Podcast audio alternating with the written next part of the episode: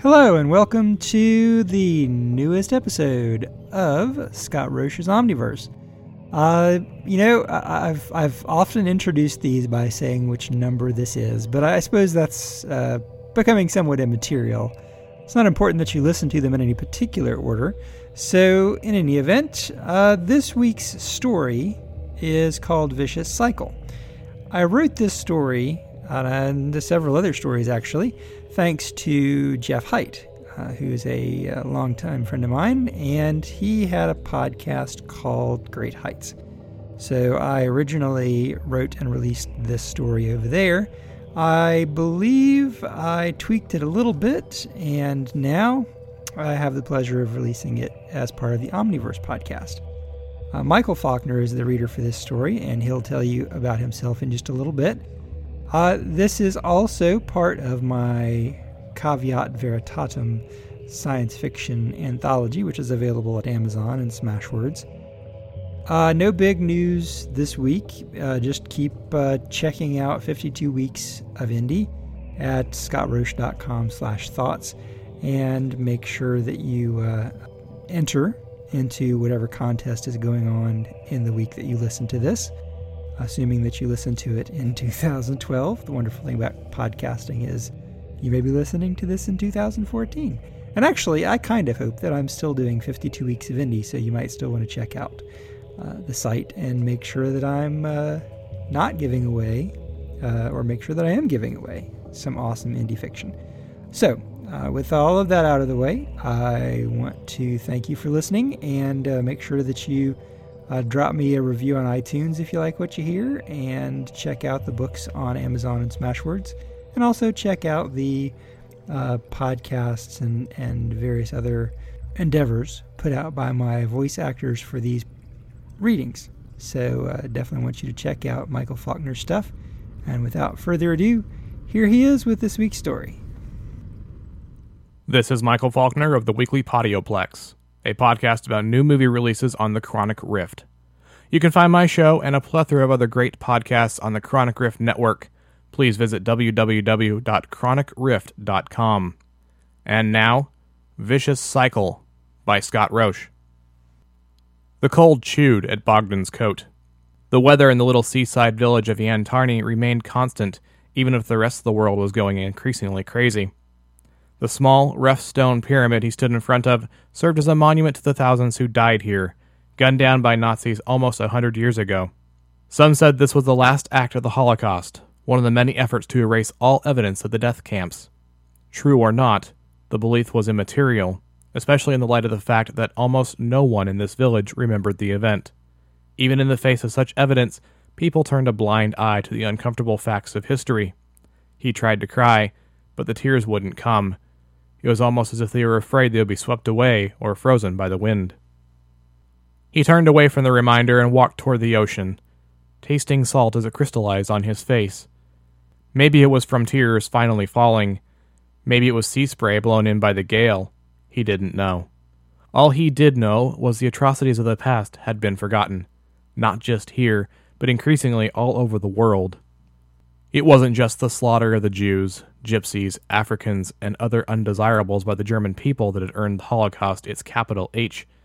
Other horrors began to fade in the increasingly artificial light of this brave new world.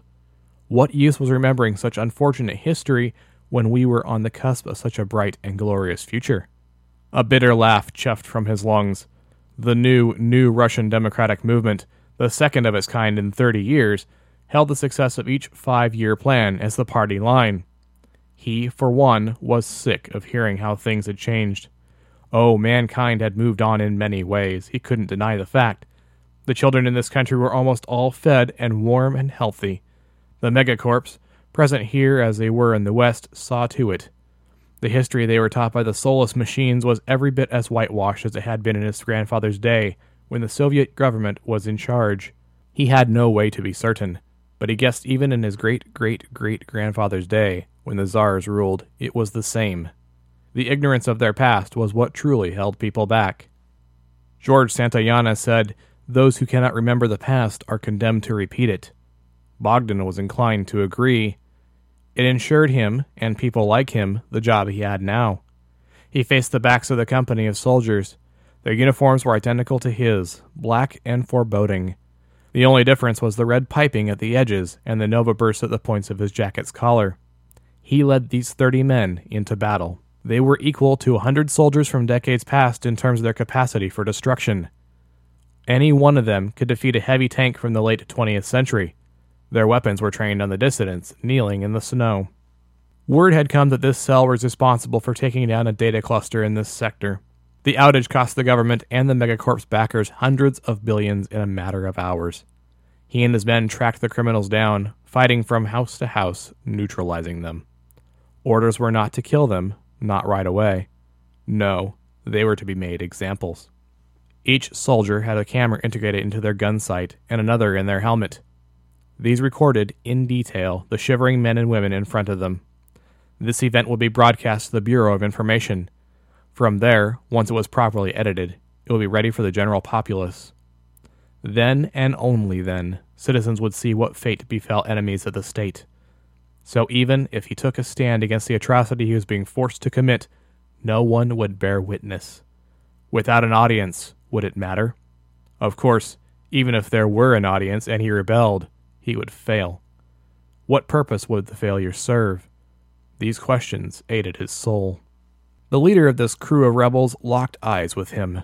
Sergei Karamazov was his name. Bogdan knew the name and his dossier by heart, thanks to a computer chip which stored what he willed it to without fail. Everything Karamazov stood for was the practical antithesis of everything Bogdan stood for, at least officially. Still, something in Bogdan cried out, demanding that Karamazov shouldn't die. Bogdan gestured at Karamazov. You, rise and come here. Butterflies danced in his stomach. He had no idea what he would do next. The rebel leader paused, unsure what to do. After a cluster of heartbeats, he did what he was told. The soldiers parted for him. Smooth, mirrored faceplates showed no emotion as they tracked his passage. Karamazov came to stand before the captain, at ease, jaw set firmly. The proximity of his death lent him boldness.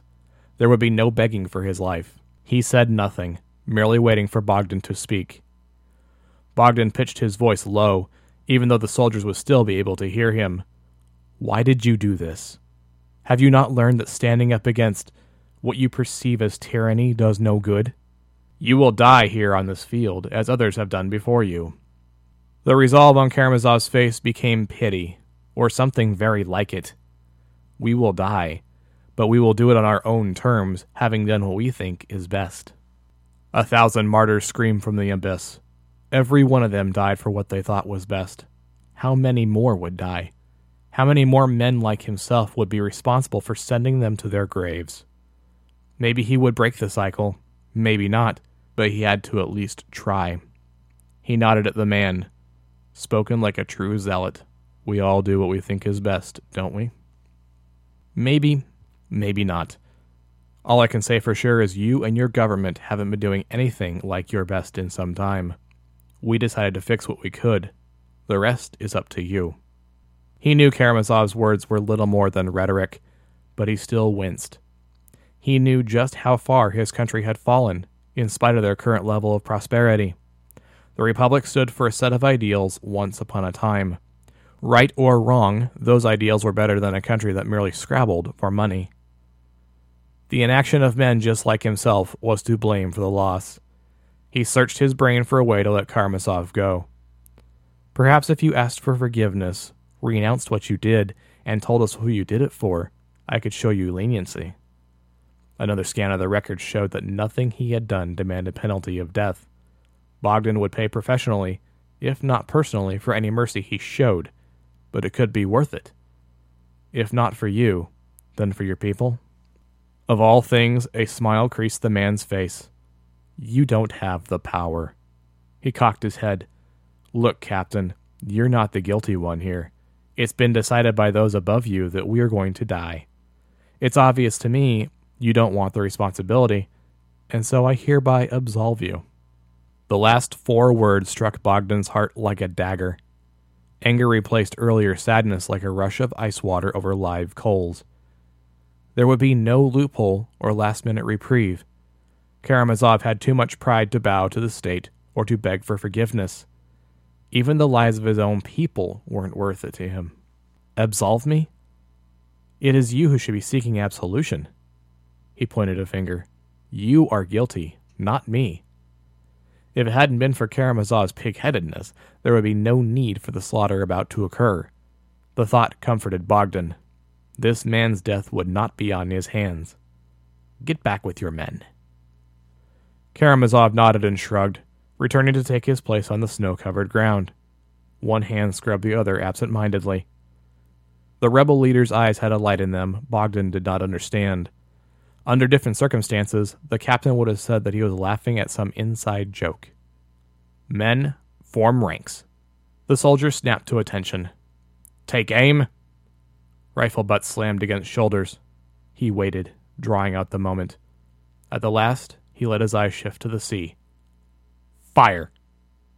The flat pops seemed almost anticlimactic, but he knew rounds would find their targets, and bodies now lie twitching. The small monument caught his eye. He barked an order, and one soldier broke off from the rest. Seconds later, the pyramid was reduced to slag. As Bogdan's personal transport left the ground, he could see the remains, flesh and stone, were already covered in white.